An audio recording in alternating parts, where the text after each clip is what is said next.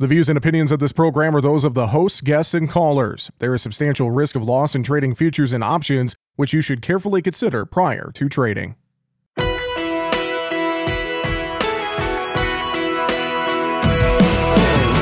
Bringing you the ag information you need. This is Market Talk, produced by the American Ag Radio Network. Now, here's your host, Jesse Allen. We saw a fairly quiet day to start off the week on Monday with some decent strength in soybeans and soybean meal. Welcome to Market Talk. Thanks for being with us here today on the program. As always, uh, I'm your host, Jesse Allen.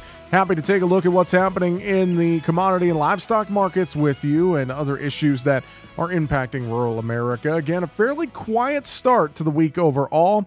We have China and South America on holiday this week, so that could take a little bit of volume out of these markets. And uh, generally, money flow was good on the day Monday, although it was rather quiet to start off the week. We're going to talk markets here coming up on the program today. We're going to have a discussion with John Heinberg from Total Farm Marketing, get his perspective on how the market trade is looking here as we kicked off the week on Monday. Also, we're going to take a look at weather coming up here on the program with Eric Snodgrass from Nutrien Ag Solutions. He'll give us a rundown of where things stand this week as we're getting into the middle of February. We're watching North American weather and South American weather. We'll talk to Eric coming up here in segment two today on Market Talk. So, uh, appreciate you being with us once again. As uh, overall, fairly quiet start to the week, as I mentioned. Money flow was generally okay, but it was just light in volume, not much really happening in the markets uh, on Monday. We do have plenty of economic data that's going to be thrown our way this week in the U.S. That could have an impact in the outside markets, including uh, the consumer price index and the producer price indexes, both set to be released. We'll get retail data as well, retail sales data as well as housing starts. Uh, all of that coming out here this week as well. And that could be probably one of, if not the main uh, driver for money flow potential here into commodities and livestock as we go throughout the week. We talk about that and the general quietness in the market trade on Monday. First up with Arlan Suderman, Chief Commodities Economist at StoneX. He joined us for our midday commentary on Monday and gave us his thoughts on the outside markets, the livestock trade, and the grain trade, the quiet action we saw there to start the week. Here's Arlan Suderman. It is pretty quiet overall, and we started off with kind of a, a mixed kind of sense early in the day, kind of consolidating a little bit higher for corn and soybeans after how much we had sold them off. And uh, the speculative shorts had built big short positions in there that were making traders a little bit nervous. And then about 10 o'clock Chicago time, we had the export inspection data come in for the week ending February 8th. And it was a little better than what was anticipated. Uh, and especially for soybeans, we saw a big 12 million bushel upward adjustment in last week's data, which is a pretty large adjustment for the previous week. That moved uh, last week to a 12 week high. So we're starting to narrow that gap a little bit of uh, the deficit that we were on export shipments for soybeans. We're still short of the seasonal pace needed to hit USDA's target by about 25 million bushels, even after USDA lowered their ex- export target by 35 million bushels on Thursday. Uh, but as, as much as we've sold off, the market was looking for something positive they can hang on to, and that was kind of it. Well, and I, I know with this week, with uh, China on a holiday, much of South America on a holiday, it, it feels like that we could be lacking a lot of news here this week. I would have to uh, maybe think that uh, attention could turn to the outside markets because there's plenty of economic data that is set to be released here this week in the U.S., right, Arlan? Yeah, there really is. And that could help shape the money flow as we go forward. As we look at this week's data, um, we've got uh, inflation data coming out for the consumer price information on Tuesday. And then we get retail sales on Thursday. Also, we get additional housing data on Thursday and Friday, both, and along with some manufacturing data and producer price data coming out on Friday. Um, so, will the inflation be hotter or cooler than what was anticipated? Will retail sales be hotter or cooler? We've been seeing some inflation coming back in the shelter areas and particularly in the housing sector. Is that going to heat things up? All of that shaping what they think, what Wall Street thinks that uh, the Federal Reserve is going to do when they meet in 37 days um, relative to interest rates, and that has a big inflect, impact on money flow either into or out of the commodity sector. Over in the livestock trade, a decent start to the week in feeder cattle, a little more mixed in uh, live cattle and lean hogs. Any notes of the proteins today? Yeah, we're certainly seeing evidence that uh, we've got a hole coming in the supplies of feeder cattle. So that's been su- supporting that feeder cattle market and had been su- supporting the fat cattle market as well.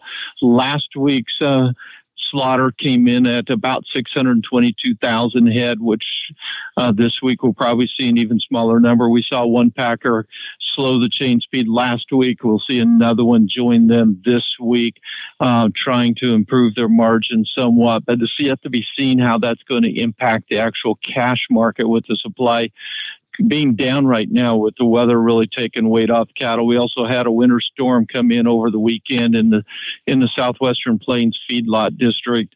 That's going to negatively impact production from that area as well. But we are consolidating prices in a quiet day today. Hog seeing a little bit of a bounce as we go into midday. Overall, that that's welcome after a big drop pullback from the gains that we saw last month and uh, more of a consolidation higher here. And once again, comments there with Arlan Suderman, Chief Commodities Economist at StoneX, joining us in our midday commentary on Monday.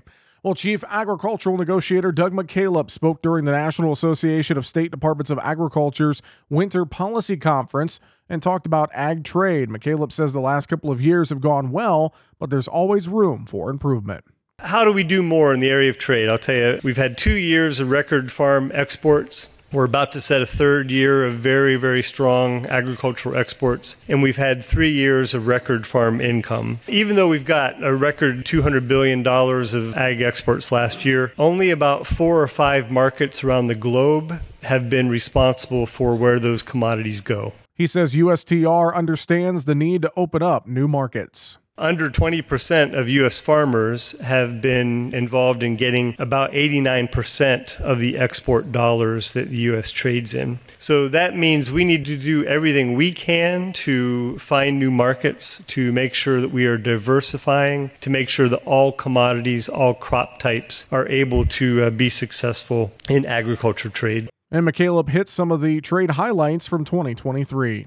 I'd like to start with India because it's a country that I don't think, when I addressed this group last January, that we would have suspected would have been at the top of our list on agricultural trade. India dropped tariffs on a pretty lengthy list of commodities, and I'll run through them real quickly pecans, industrial ethanol, apples, turkey, duck, blueberries, cranberries, peas and lentils, almonds, and walnuts. So, by my count, that's almost a dozen agricultural commodities and there have been other advancements as well, according to McKalip. The nation of Jordan in the Middle East dropped its tariff on U.S. fertilized eggs, which was a really welcome step. And I'll list several gains in the continent of Africa. So, Nigeria recently dropped its currency exchange ban. That actually impacts 43 U.S. agricultural commodities that are all able to trade there. Kenya, we are deep in the negotiations with Kenya on an agricultural agreement. And along with that, I would note that in November, I went down to Johannesburg, South Africa, for the kickoff of the AGOA reauthorization. This is our main trading agreement that we have with the whole continent of Africa. Once again, that's Chief Ag Negotiator Doug McKalip. We'll look at weather next with Eric Snodgrass here on Market Talk. If you miss an episode of Market Talk, you can listen back to the show anytime. Just search for Market Talk on your podcast platform of choice and you can hear past episodes of the program on demand. Make sure to subscribe to the Market Talk YouTube channel. You can watch our latest interviews with top market analysts in the country, find bonus content, and much more. It's easy. Just go to youtube.com slash at Market Talk Ag and hit the subscribe button. Or you can search for Market Talk Ag on YouTube. keeping you informed with the latest market information for your operation. This is Market Talk. Now, back to Jesse Allen.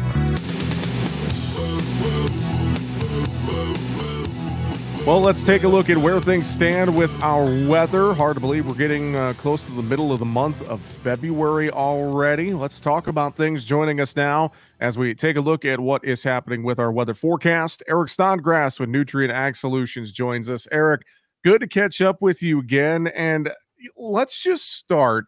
Let's kind of recap here where we've where we're at since the start of the year. I think that's a good spot for us to kind of catch up with here. So I mean, talk to us about how our weather has been moving since you know we flipped that calendar over to 2024 yeah, for most parts across the country in a very favorable way. We've watched drought be reduced. We've had some really good cold air that came in in January, mid January.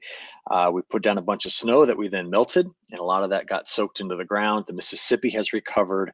The only place that's really missed out on, on really good moisture has been kind of the northern tier of the United States. So I'm thinking, you know, from uh, Montana over toward the UP, the whole northern tier of the US, getting to the Canadian prairie has been left out of the flow. And that's primarily been because we've had a strong subtropical jet stream, but not a strong polar jet stream. Now, February has come in very, very mild. So far, through the first 12 days of this month, the temperatures are looking, when you compare them to the last 132 years, for most of the central part of North America, like the whole of it, it's the warmest we've got on record. But of course, that's going to change soon with some colder air that's trying to get here. But overall, I like it. I like the way that this winter shaped up in terms of getting us prepared for 2024. There has been soil moisture recovery. There's good mountain snowpack in the west. The Colorado Basin's at like 95% of its normal snowpack, which means the you know the Colorado River will be running this spring. Uh, so yeah, overall, not a bad go, despite the wild fluctuations in temperatures. Well, I know we have a few different things in front of us we want to talk about, but let's start here in the near term. How are things looking for this week ahead? I'm hearing some of those rumblings of maybe a little bit cooler air trying to sneak in, as you were mentioning there a little bit. So, are we going to see that this week? What are we looking at? We will. We're just going to have to wait till the end of the week. First, we've got a system that over the weekend put down a lot of severe weather in the south, including some very heavy rainfall across the south. It's also one that put down snow in parts of the panhandles, getting back to Mexico and Colorado over the weekend. Well, that system's heading toward New England, and it's going to be a bit of a mess as that system rolls into New England tomorrow. We're going to be hitting some of the major cities in New England, like New York to Boston, and every city in between with some really heavy snow. There might be a couple places that pick up over a foot of snow. I don't think it'll be in the city, uh, New York City, but possibly Boston gets hit pretty hard out of this. So that system rolls through. And then finally, we have something I've wanted for a while. There's actually two good sized clippers that roll through the northern plains. Could add some snow into Montana and maybe into South Dakota. Could hit the Great Lakes with some snow as well. I love seeing that. But uh, at the end of the week, we're going to watch really cold air enter from Alberta, Saskatchewan, Manitoba into North Dakota and Montana. So high temperatures will go back into the teens in that area. And the big question is how far to the south and how long does that last as it gets into the midsection of the country? And right now, I don't think it's going to last terribly long, um, not more than a few days, but uh, at least it's cold air. I mean, we haven't seen any in a long time. So uh, we'll mm-hmm. pay attention to how, how long it lasts once it gets here. All right, we will definitely keep our eyes on that, and uh, I'm with you. Watching a couple of those Clipper systems, we'll see uh, what they bring us here in the next uh, week or so ahead. And Eric, you and I were chatting before we uh, went live here. Uh, you're watching something interesting in the Pacific Ocean right now that you told me could have an effect on our March forecast. So, yeah, talk about this a little bit. What are you seeing right now? So I haven't seen the Pacific polar jet, that's the northern one, all winter long. It's just not been there. And starting around the 23rd and 24th of this month, some of the models are hinting at it coming back. Now, what does that even mean? Um, we've been dominated by the subtropical jet, which means very weak flow over central North America. If that Pacific jet on the polar side comes back, well, then it gives us a whole new look. I mean, we could go into a very, very active March in the midsection of the country, in the southeast, up the east coast. Uh, and I can't really rule out the West Coast not seeing a lot of activity out of this. Now that's in March. The West Coast is going to hit before we end February, twice more. Uh, so I'm I'm excited to see what this could do. Now, it could lead to a pretty active March in terms of severe weather as well. So I want to keep everybody aware that that's a potential out of this. But my goodness, before we really get going hard into April and May, I'd love to have a lot of March weather. I'm talking shoot, drop in a blizzard. I don't care. Bring in moisture. I just need it. I need it so that we can get in, you know, kind of prepared for, um, you know, prepared for this upcoming growing season. So it's kind of a good sign. Definitely a good sign. You mentioned severe weather too. I don't want to backtrack, but what was it last weekend? We saw tornadoes in Wisconsin. That's not yeah. something we see in February, is it? No, no, it's not. But I mean, remember when that set up there, we we had temperatures in Illinois just to the south. You know, we we were trying to knock on the door of 60 degrees. So mm-hmm. we opened up just a lot of warm, unstable air and popped off a, a tornado. I believe it has been ranked in a strong EF2. I'll have to go back and check. At one point, we thought yeah. it was an EF3 tornado, but we then added to that this past weekend. And by the way, just because you brought it up here, watching the Super Bowl last night, did you see the trailer for the new uh, Twisters movie? I don't know. I, I, I saw. so you know, we're that movie came out when I was 16, the original one. So to see this kind of remake or sequel or whatever it is, I, I think it'll be pretty exciting to uh, for us to kind of look forward to something this summer. I agree with you on that one. I'm gonna sit down and watch it. I mean, I don't know if it can eclipse the original, but uh, we'll see. We'll see what it could do. that is for sure. Uh, let's uh, let's shift our focus. Let's talk South America here, Eric. I know that we continue to watch what's going on in Brazil and Argentina. Um, we've seen some heavier rains. It looks like getting back into Argentina here the last week or so. Uh, talk to me about how things are looking this week ahead here in South America.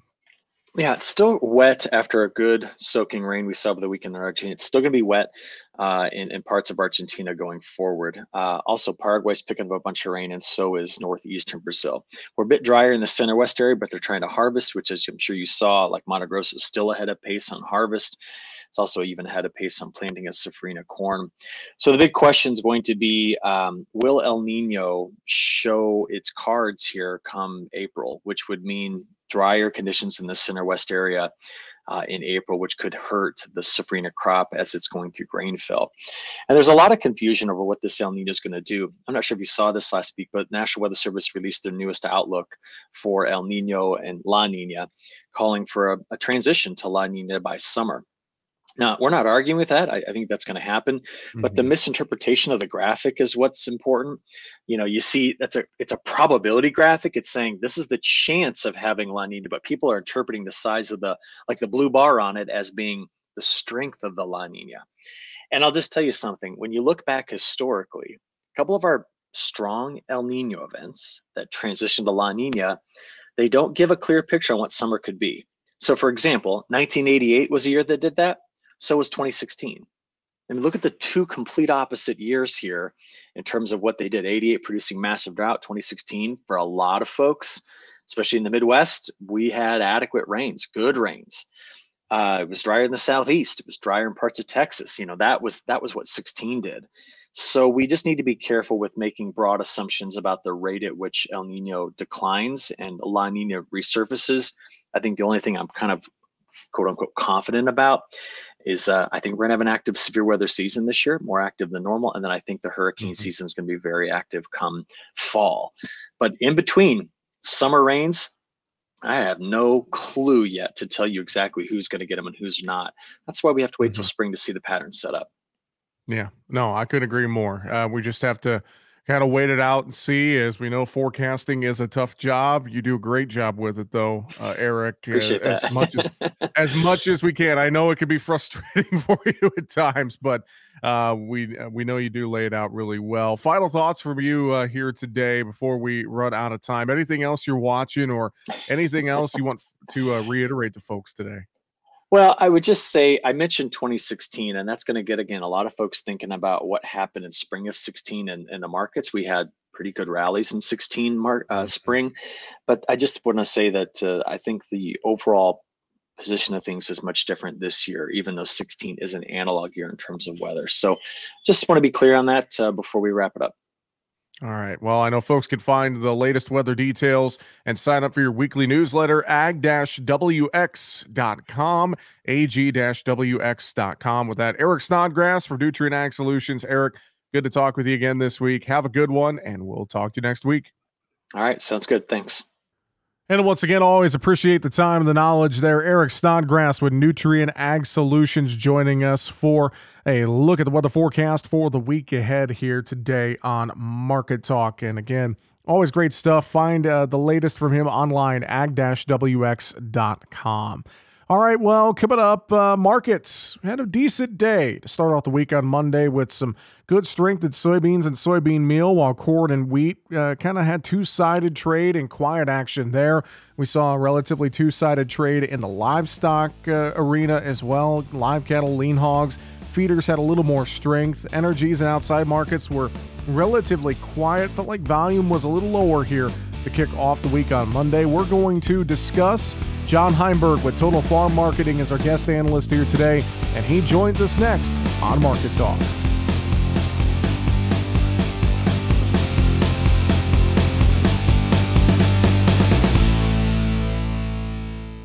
If you miss an episode of Market Talk, you can listen back to the show anytime. Just search for Market Talk on your podcast platform of choice, and you can hear past episodes of the program on demand. Make sure to subscribe to the Market Talk YouTube channel. You can watch our latest interviews with top market analysts in the country, find bonus content, and much more. It's easy. Just go to youtube.com slash at Market Talk Ag and hit the subscribe button. Or you can search for Market Talk Ag on YouTube. The views and opinions of this program are those of the hosts, guests, and callers. There is substantial risk of loss in trading futures and options, which you should carefully consider prior to trading keeping you informed with the latest market information for your operation. Now, back to Market Talk with Jesse Allen. Well, let's take a look at how the trade acted on the day Monday to start off the week. A fairly low volume type of day, but decent strength in soybeans and soybean meal with quarter wheat and two sided action and mixed activity over in the livestock trade. Let's talk about it. Joining us now for a market conversation, John Heinberg with Total Farm Marketing. John, good to catch up with you. Hope you had a good weekend and uh, coming out of the weekend, not bad in the markets. Uh, to at least to start, soybeans and meal, like I mentioned, kind of the upside leaders, but it felt like very low volume type of trade on the day Monday, John. Yeah, a real quiet day today. Just uh, you know, it was an up day. You know, we got a little bit of money flowing into the corn and soybean markets. Really, not a whole lot of news in that regard. So like I said, just uh, like good to see some positive days. It's the first time we've had one in corn in about a week, and uh, you know, in the bean market too. But really, it didn't do anything. It was just higher. We didn't take out highs, didn't roll the charts up. You know, so unfortunately, just a little bit disappointing in, in that regard. Uh, that you know maybe just see some Monday Monday flow and looking for some news, and that news isn't quite there yet. So still very cautious. The market just feels like we're in a window. We still got a lot of bushels that need to find a home uh, and that's still just going to keep pressure on this market overall.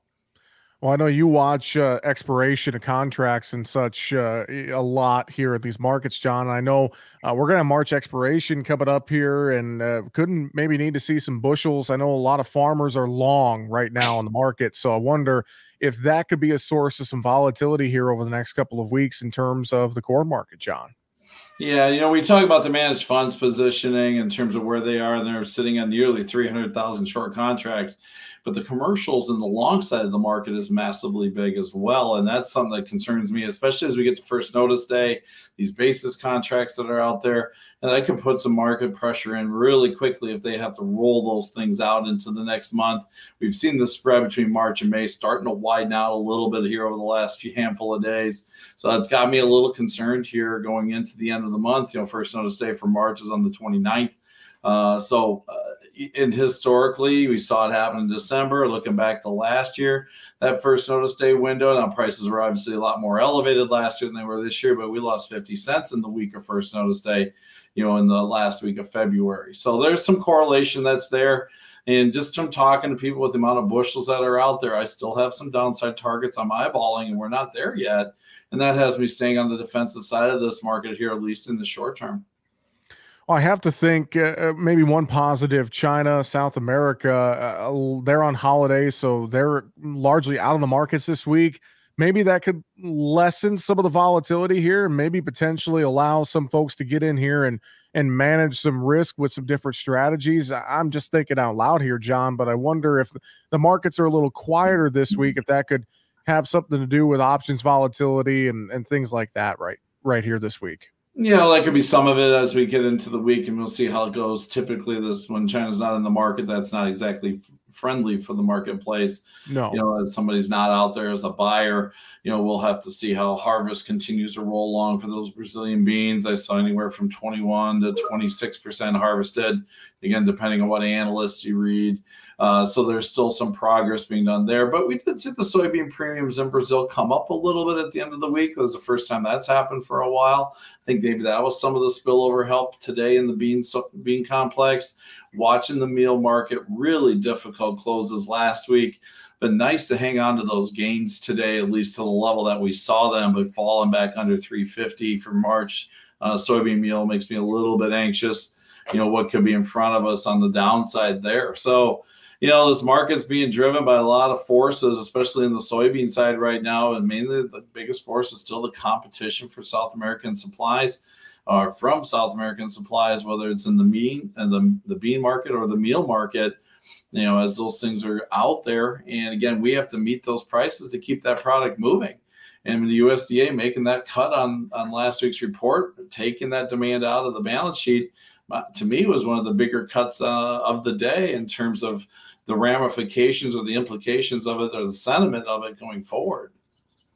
So, John, if I'm a producer here in this window, what do I think about in terms of my risk management? Let's let's pivot to that side of the equation because I think you mentioned you still got some downside targets here in some of these grain markets. I think it's going to be ever so crucial to make sure you have a plan with first notice days coming up and things like that. So, what would you say to folks in terms of just overall risk management and and having that plan ready to go here in this time window?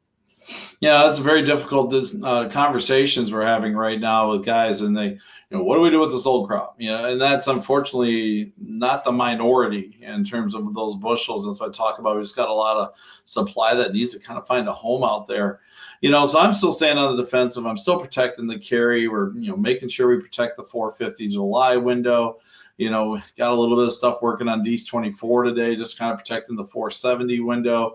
Not saying we're going to be married to those positions longer term, but at least let's get some handle on those old crop supplies. I know I've talked about that before. At least get some type of floor under it and hope we're wrong and we see some market turn.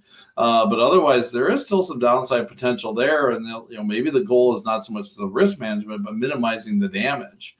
Uh, that's already occurred and could occur if things continue to slide you know, the other little piece this week that will be coming into play is the USDA Outlook Forum. Now, again, those are baseline projections, but you know, you just go look at the November numbers they put out there, a carryover projection for corn at 200 and, or 2.6 billion bushels, and that could be on the low side.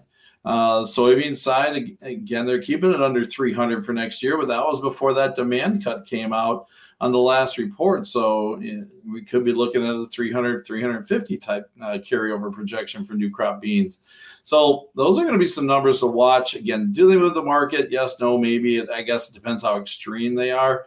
But it's just some more information that kind of sets us up when we start thinking about the acres in March, at least where those trend line yields are going to come in at. 52 for beans, possibly uh, uh, 182 on the corn side you know, we'll have to see if those are the numbers they go with. That's the numbers they put out there for us uh, back in November.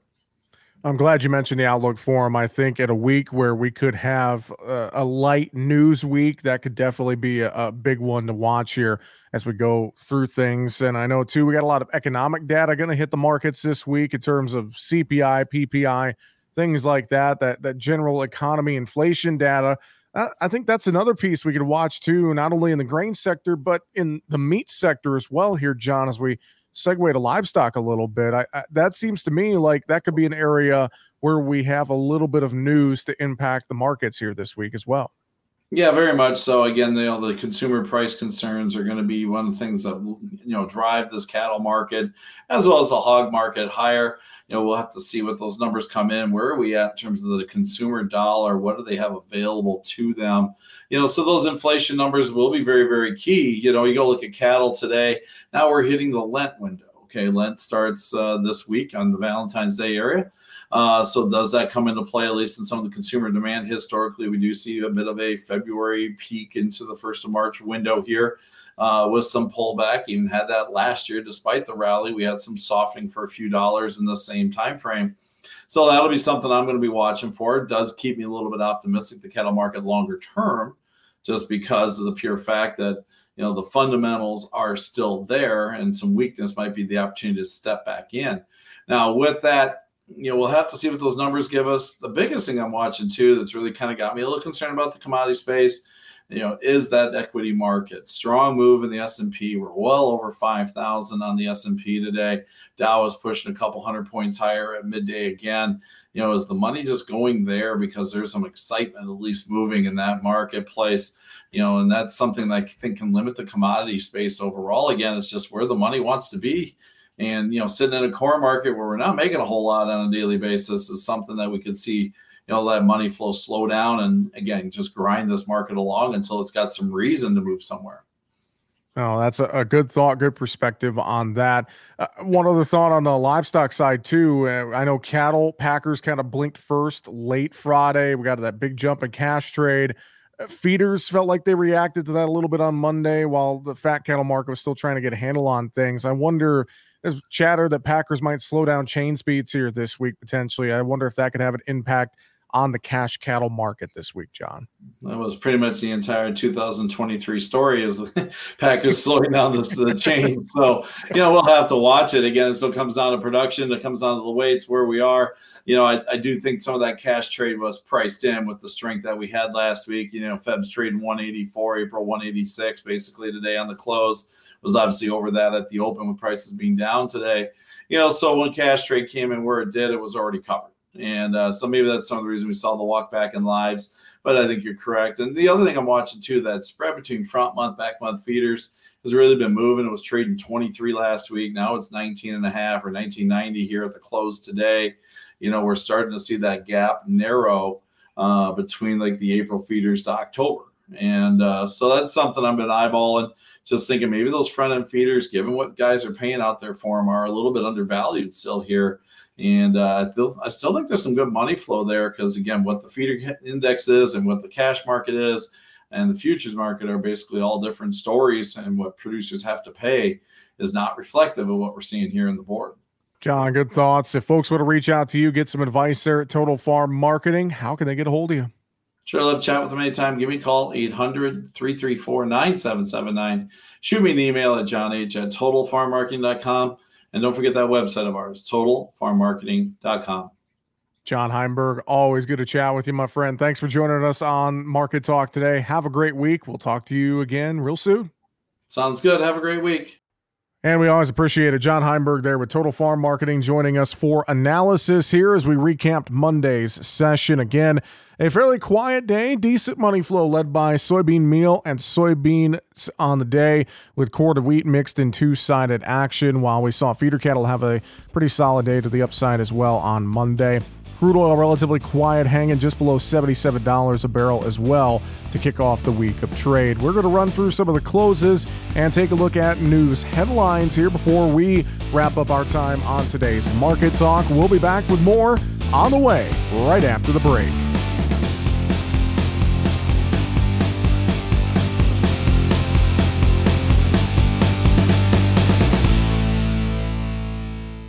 If you miss an episode of Market Talk, you can listen back to the show anytime. Just search for Market Talk on your podcast platform of choice, and you can hear past episodes of the program on demand. Make sure to subscribe to the Market Talk YouTube channel. You can watch our latest interviews with top market analysts in the country, find bonus content, and much more. It's easy. Just go to youtube.com slash at Market Talk Ag and hit the subscribe button. Or you can search for Market Talk Ag on YouTube. The market news and analysis you need here on Market Talk. Now, back to Jesse Allen. And welcome back to Market Talk. Thanks again to John Heinberg from Total Farm Marketing for joining us and providing market analysis here today. Also, thanks to Eric Snodgrass with Nutrien Ag Solutions for a look at the weather for the week ahead. Good to talk with both those guys each and every week here on Market Talk. A few of the closes, uh, real quick, before we take a look at some news headlines. Uh, March corn was up one and a half on Monday, four thirty and a half. July corn up one and a half, four fifty two and a quarter. December new crop corn up a penny, 469 and a quarter. March soybeans up nine and a half, 1193. July up seven and three quarters, 1207 and a half. November new crop beans up five, 1168 and three quarters. Soybean meal for March up 210 a ton, 348.90. March bean oil down 36 points, 46.90. March Chicago wheat, three quarters higher, 597 and a half. July down three quarters at six and a quarter. March Kansas City wheat down two and three quarters, 598 and three quarters Monday. July down four and three quarters, 589. March spring wheat down one and three quarters, 682 and a half. July down one and a quarter, 684 and three quarters. Oats for March, three higher, 378 and a quarter. Canola was mainly one to two higher on the session. We look over at the cotton market. March cotton down 125 points, 90.53. May down 92 points at 91.30. Over in the livestock trade, live cattle for February down 37, 184.25. April down 80, 185.92. June live cattle down 45, 183.52.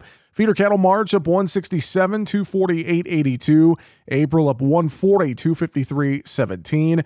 Lean hogs February down 10, 73.57. April hogs down 2 at 81.12. And June hogs down 12 at 94.87. That's a recap of the closing market action that we saw on Monday's market trade across grains and livestock.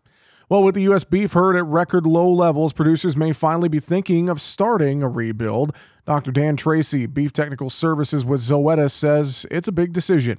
There's a lot of things we need to take in consideration. I'm glad to see that rebuilding of the herd because that's a good thing because we're in a state where we probably need to be. The considerations we need to make is there's a lot dependent on these heifers because they make up the history of the herd moving forward. They set the pace of the herd moving forward. So we want to select heifers more towards the beginning in that, uh, that calving season because we know they stay in the herd longer. We know their offspring outperform reproductively and on the steer end production wise too. So we made that commitment to do so. The rebuilding begins with selecting the right heifers. But we know there's also a value money that we have to spend on these heifers until we get them into the pre-breeding phase as far as feed, vaccines, veterinary care as far as doing some reproductive scores or pelvic measures. And we know there's a cost on a per calf to pay that back. We also taking advantage of new technology as far as genomics to actually identify those replacements earlier, depending on where we want to meet our genetic expectation of the herd moving forward, so we can make decisions about that heifer earlier, whether we market her as more of the beef industry or we continue forward of bringing her to a part